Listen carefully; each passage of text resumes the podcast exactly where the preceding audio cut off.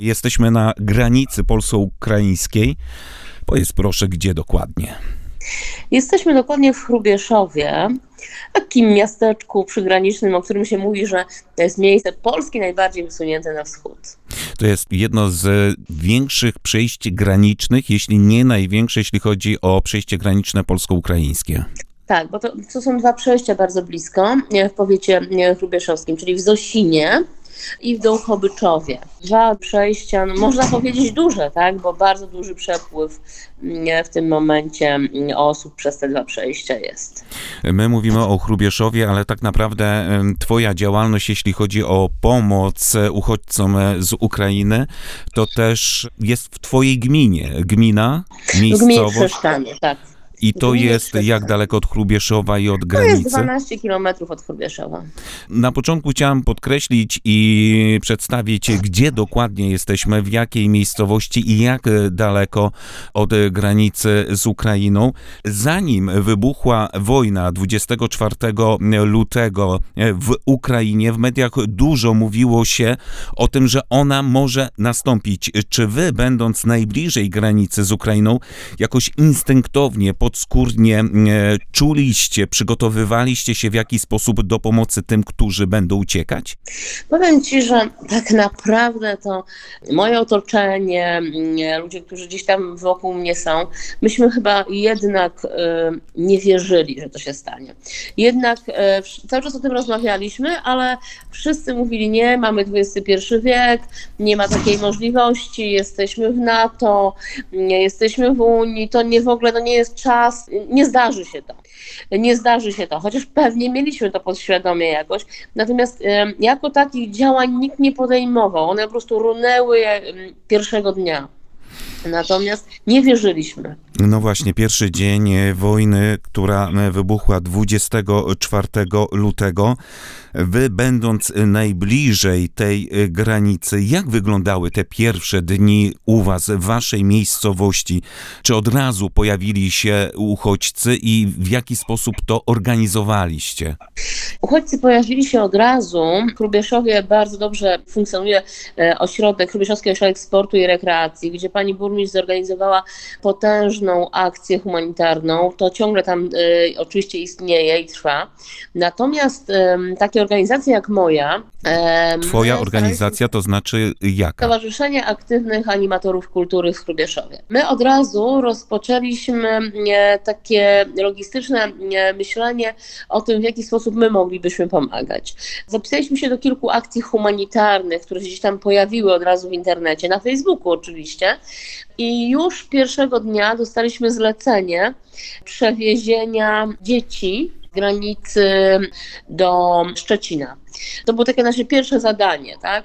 I w tym momencie, kiedy się zorientowaliśmy, że my możemy to robić, bo mamy bardzo dużo znajomości w Polsce i za granicą, no to się ogłosiliśmy, że, że jesteśmy w stanie pomagać w takich transportach, czyli takiej logistyce przewozu. To było nasze pierwsze zadanie. Następnie szukaliśmy jakiegoś rozwiązania, jak poinformować świat, że potrzebujemy pomocy.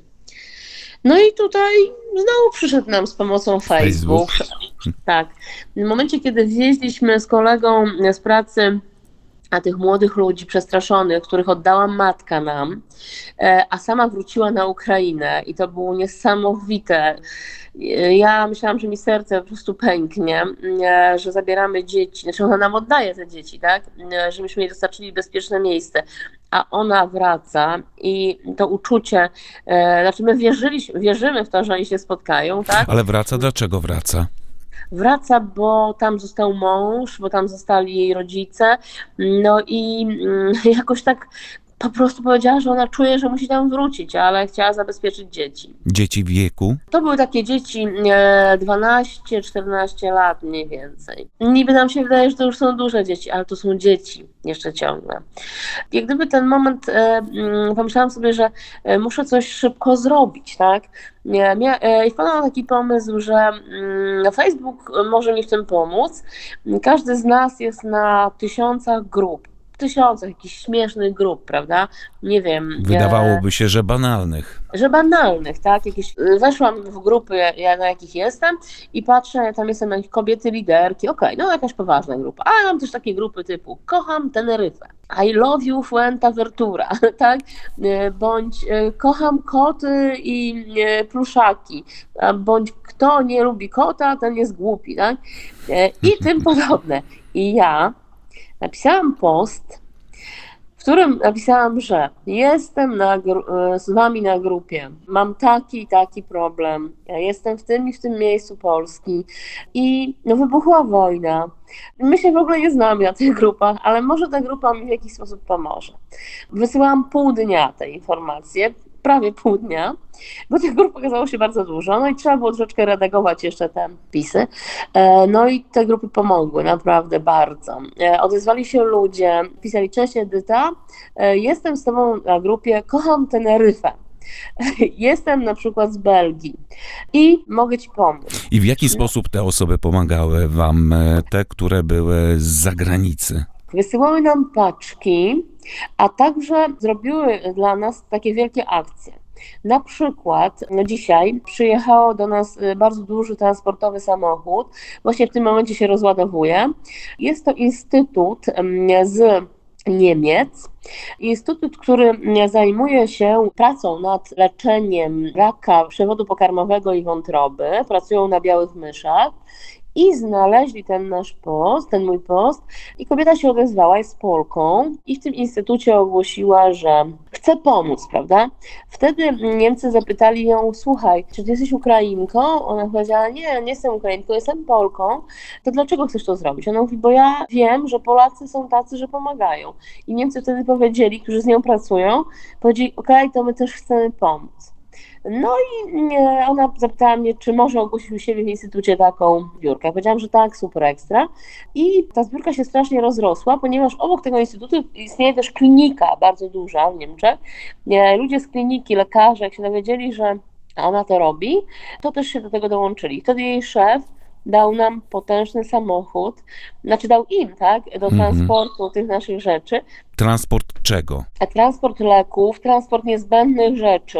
Myśmy im wysłali taką listę rzeczy, które są nam w danym momencie potrzebne, ponieważ wszystkie rzeczy, które my przyjmujemy, my je segregujemy i rozwozimy w przeróżne miejsca, do punktów recepcyjnych, na granicę, na Ukrainę. Na przykład za chwilę, kiedy tylko rozładujemy ten transport, bo już mamy pół wielkiego busa załadowanego na Ukrainę, typowo na głęboką Ukrainę, rzeczy medyczne też tam zapakujemy. Nasz bus pojedzie na Ukrainę, tam mamy rzeczy dla żołnierzy. Różne ubrania typowo męskie, wszystko, co jest mężczyznom na wojnie potrzebne, bez broni oczywiście. Mm-hmm.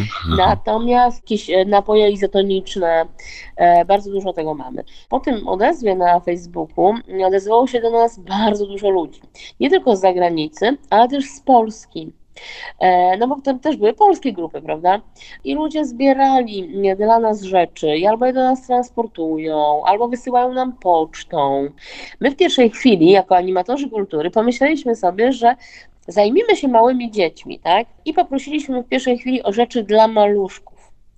Potem się okazało, że już potem, bardzo szybko, tak, po kilku dniach, bo życie tak naprawdę wszystko weryfikuje, codziennie jest inaczej, że potrzebujemy rzeczy dla kobiet, tak, że potrzebujemy rzeczy e, dla zwierząt, że potrzebujemy rzeczy teraz, w tym momencie, akurat e, jeżeli ktoś nas pyta, co chcemy, to my chcemy rzeczy dla mężczyzn, bo my chcemy teraz wszystko pakować na Ukrainę, tam, gdzie nas odbiera to, też z organizacji. Kto poza waszym stowarzyszeniem włączył się w tę akcję pomocy? Bo rozumiem, że wy jesteście w Hrubieszowie, ale w tej miejscowości, w której ty mieszkasz, w jaki sposób pomagacie tym uchodźcom?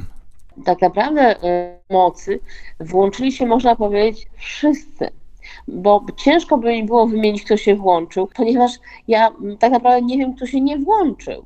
Wszystkie organizacje pozarządowe, z którymi współpracujemy, a jesteśmy taką parasolową organizacją, są zaangażowane, koła gospodyń wiejskich, więc ta akcja jest po prostu potężna. I natomiast w tej miejscowości, w której mieszkam, w tej gminie, w której mieszkam, są dwa punkty recepcyjne. My się zajmujemy, że od razu próbujemy znaleźć im do miejsca docelowego, czyli tą logistyką transportów, czyli tak, oni przyjeżdżają, dostają od razu ciepły posiłek i następnie rejestrują się i następnie my ich dopytujemy, gdzie chcą dojechać. I wtedy próbujemy załatwić im ten transport. Oczywiście jak na razie to wszystko nam się w stu procentach udało i wszyscy w stu procentach bezpiecznie dotarli na te miejsca. Jakie to są Ale miejsca? To jest... Czy to jest tylko Polska? W całej czy to Europie. Jest... Mhm. Nie, to jest Europa. Jakie kraje? Nawet, a, nawet, a nawet Izrael, mhm. bo przedwczoraj wywoziłam, e, załatwiałam kobiecie transport e, do Bratysławy, a Brat, z Bratysławy ona już miała wykupiony bilet do Izraela.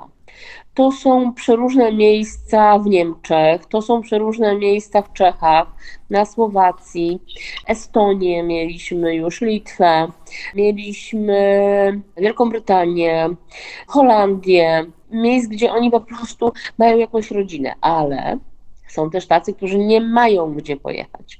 I nie co właśnie z takimi? Mamy zaprzyjaźnione organizacje. Na przykład jutro z samego rana od nas wyjeżdża siedem osób i jadą Łomży. W Łomży od człowiek, który prowadzi Wielką Orkiestrę Świątecznej Pomocy w Niemczech, w Kanowerze. Józef załatwił im tam mieszkania, a także wsparcie psychologów, prawników, będą mogli skorzystać z tego wszystkiego i pomoc w znalezieniu pracy. Te mieszkania dostają za darmo. Oczywiście w miarę uspołeczniania ich, czyli kiedy już będą mieli pracę, kiedy już będą tak stawać troszeczkę na nogi, będą mogli sobie teraz znaleźć inne mieszkania. Natomiast dopóki będą potrzebowali pomocy, to tamtą pomoc dostaną. Druga sprawa jest taka, że czasami mamy takich ludzi, którzy chcą przyjąć, czy to w Czechach, niedawno mieliśmy taką sytuację, czy na Wyspach Owczych. Odesłał się człowiek, który prowadzi tam organizację pozarządową, do naszej partnerskiej organizacji pozarządowej z Hrubieszowa, Centrum Integracji Społecznej, i oni też powiedzieli, że weźmiemy i wszystko załatwili, łącznie z biletami, ze wszystkim. Już te osoby poleciały na tą Wyspę Owczą. Także no, cały świat się uruchomił tak naprawdę. Z dnia na dzień przybywa uchodźców. W jaki sposób radzicie sobie z tą ilością? Z dnia na dzień przybywa, ale też zauważyłam, że od dwóch dni, czyli wczoraj i przedwczoraj, zostały uruchomione takie dodatkowe autobusy, które zabierają potężne ilości ludzi. I ja jeszcze nie zdążyłam, nie dotarłam do nikogo jeszcze, co mógłby mi odpowiedzieć na to pytanie, kto to załatwił. Natomiast y, obserwuję to, bo sama dowoziłam na te autobusy ludzi.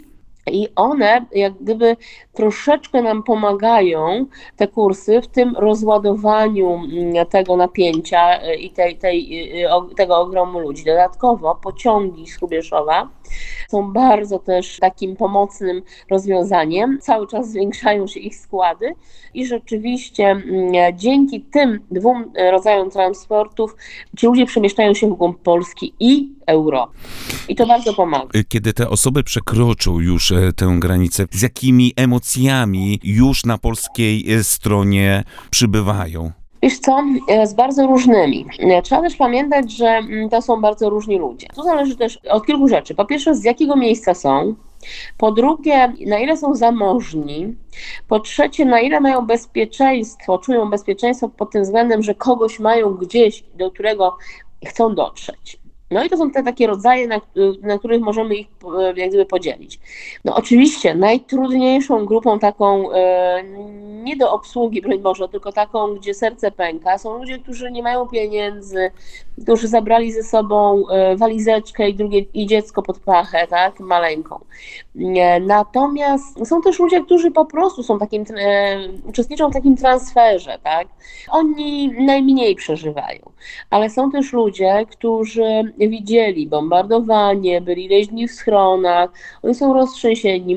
My mamy też pomoc psychologiczną i prawną, więc korzystają z tego i naprawdę ten, ci psychologowie są bardzo potrzebni i to ma straszne znaczenie. Coraz częściej jest tak, że kobiety płaczą.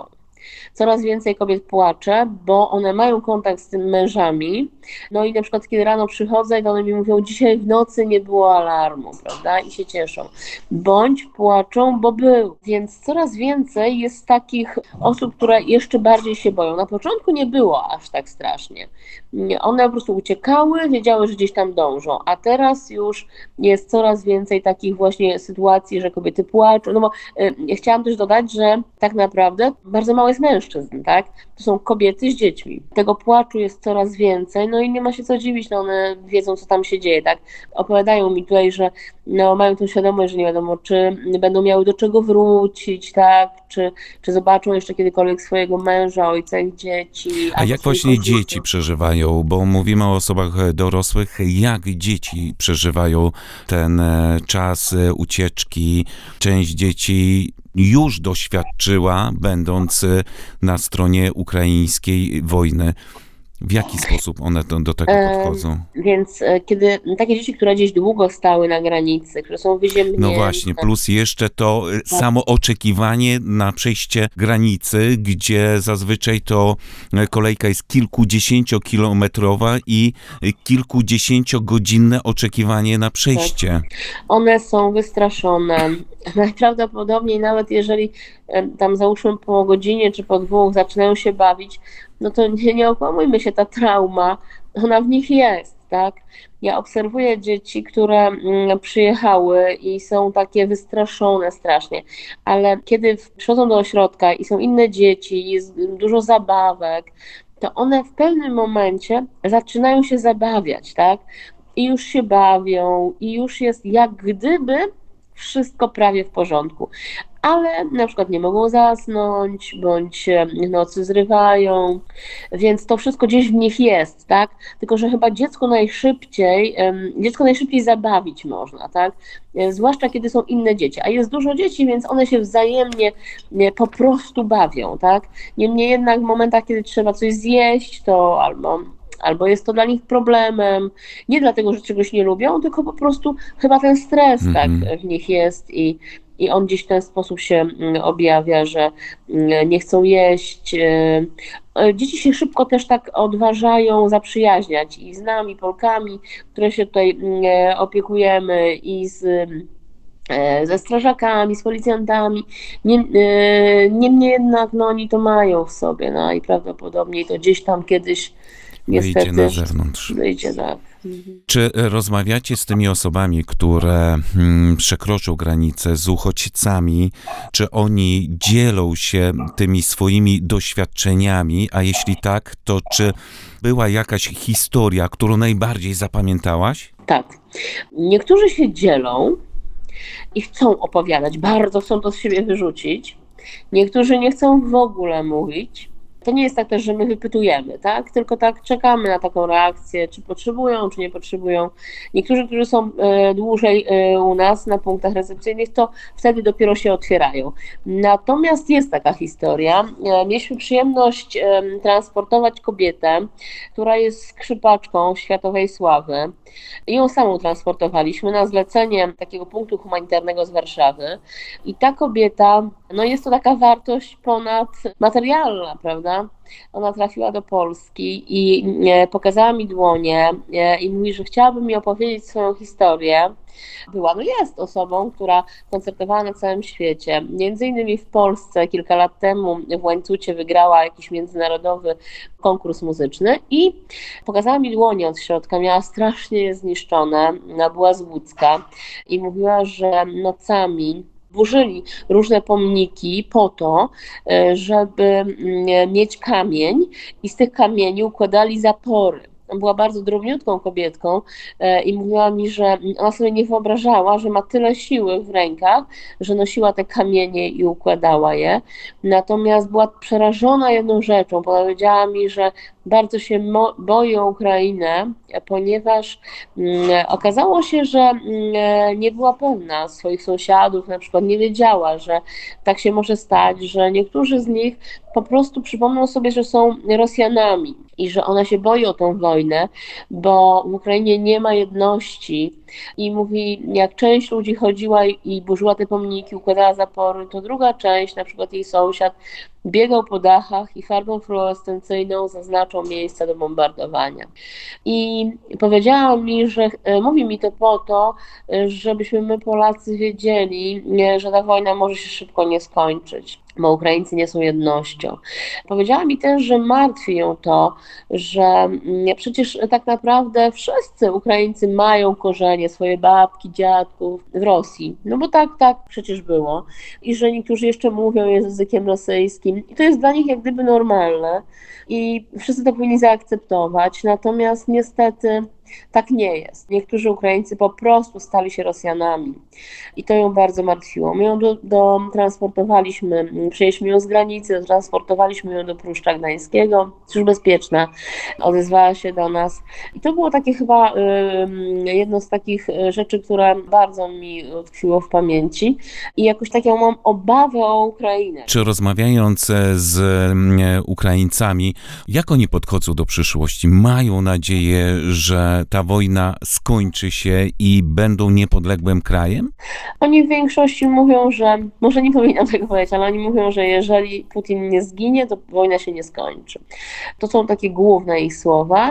Natomiast druga rzecz, to też jest czasem tak, że oni mówią, że za dwa tygodnie ja tam wracam, bo już będzie koniec. Chcą w ogóle wracać, myślą o tym, że ten czas jest tylko czasem przejściowym, czy to jest w Polsce, czy w innym kraju i że za tę chwilę wcześniej czy później, daj Boże, wcześniej wrócą do Ukrainy, na Ukrainę? Wiesz co, jakbym miała w procentach to ustalać, z ludźmi, którym miałam do czynienia, to myślę, że dwadzieścia procent tylko mówi o tym, że tam wróci. Myślę, że tylko tyle.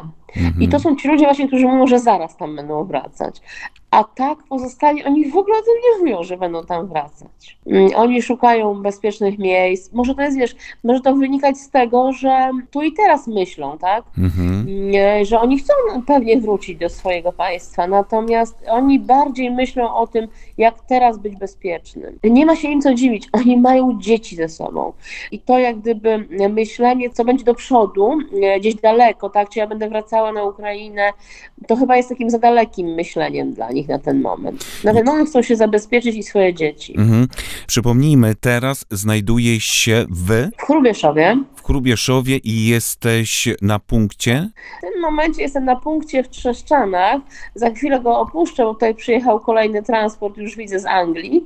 I przemieszczę się do swojego biura do Hrubieszowa, żeby robić transporty dla kolejnych ludzi. Dyżur pełnicie nie tylko w ciągu dnia, ale też w nocy. Tak, ja akurat koordynuję dyżury nocne. Moja praca polega na tym, że kontaktuję się z kobietami, które mogłyby przyjąć taki dyżur. Ustawiam grafik tych kobiet i później przychodzę, przed, dyżury są od dwudziestej do ósmej rano.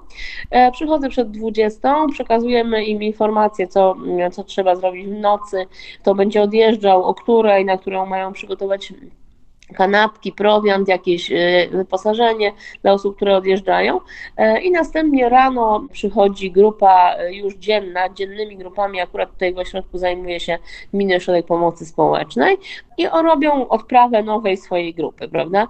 I w ten sposób pomagamy. Zawsze jest dwie kobiety na dyżurze. Dyżury dzienne są takie do południa, czyli od ósmej do czternastej i później od czternastej do dwudziestej.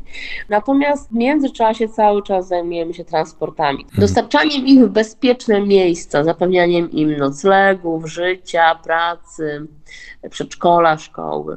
Powiedz mi na zakończenie, czego najbardziej teraz potrzebujecie i w jaki sposób wszyscy mieszkańcy czy naszego regionu, czy ci, którzy nas słuchają, mogą wam pomóc?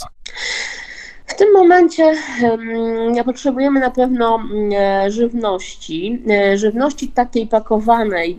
E, długoterminowej. Długoterminowej, tak. Bardzo duża e, ilość musów dla dzieci e, jest nam potrzebna, e, ale chyba najwięcej właśnie takich wędlin w plasterkach, parówek, kabanosów, rzeczy, które można po prostu wziąć w rękę, rozpakować i po prostu zjeść. Na ten moment, na ten moment to jest po prostu potrzebne.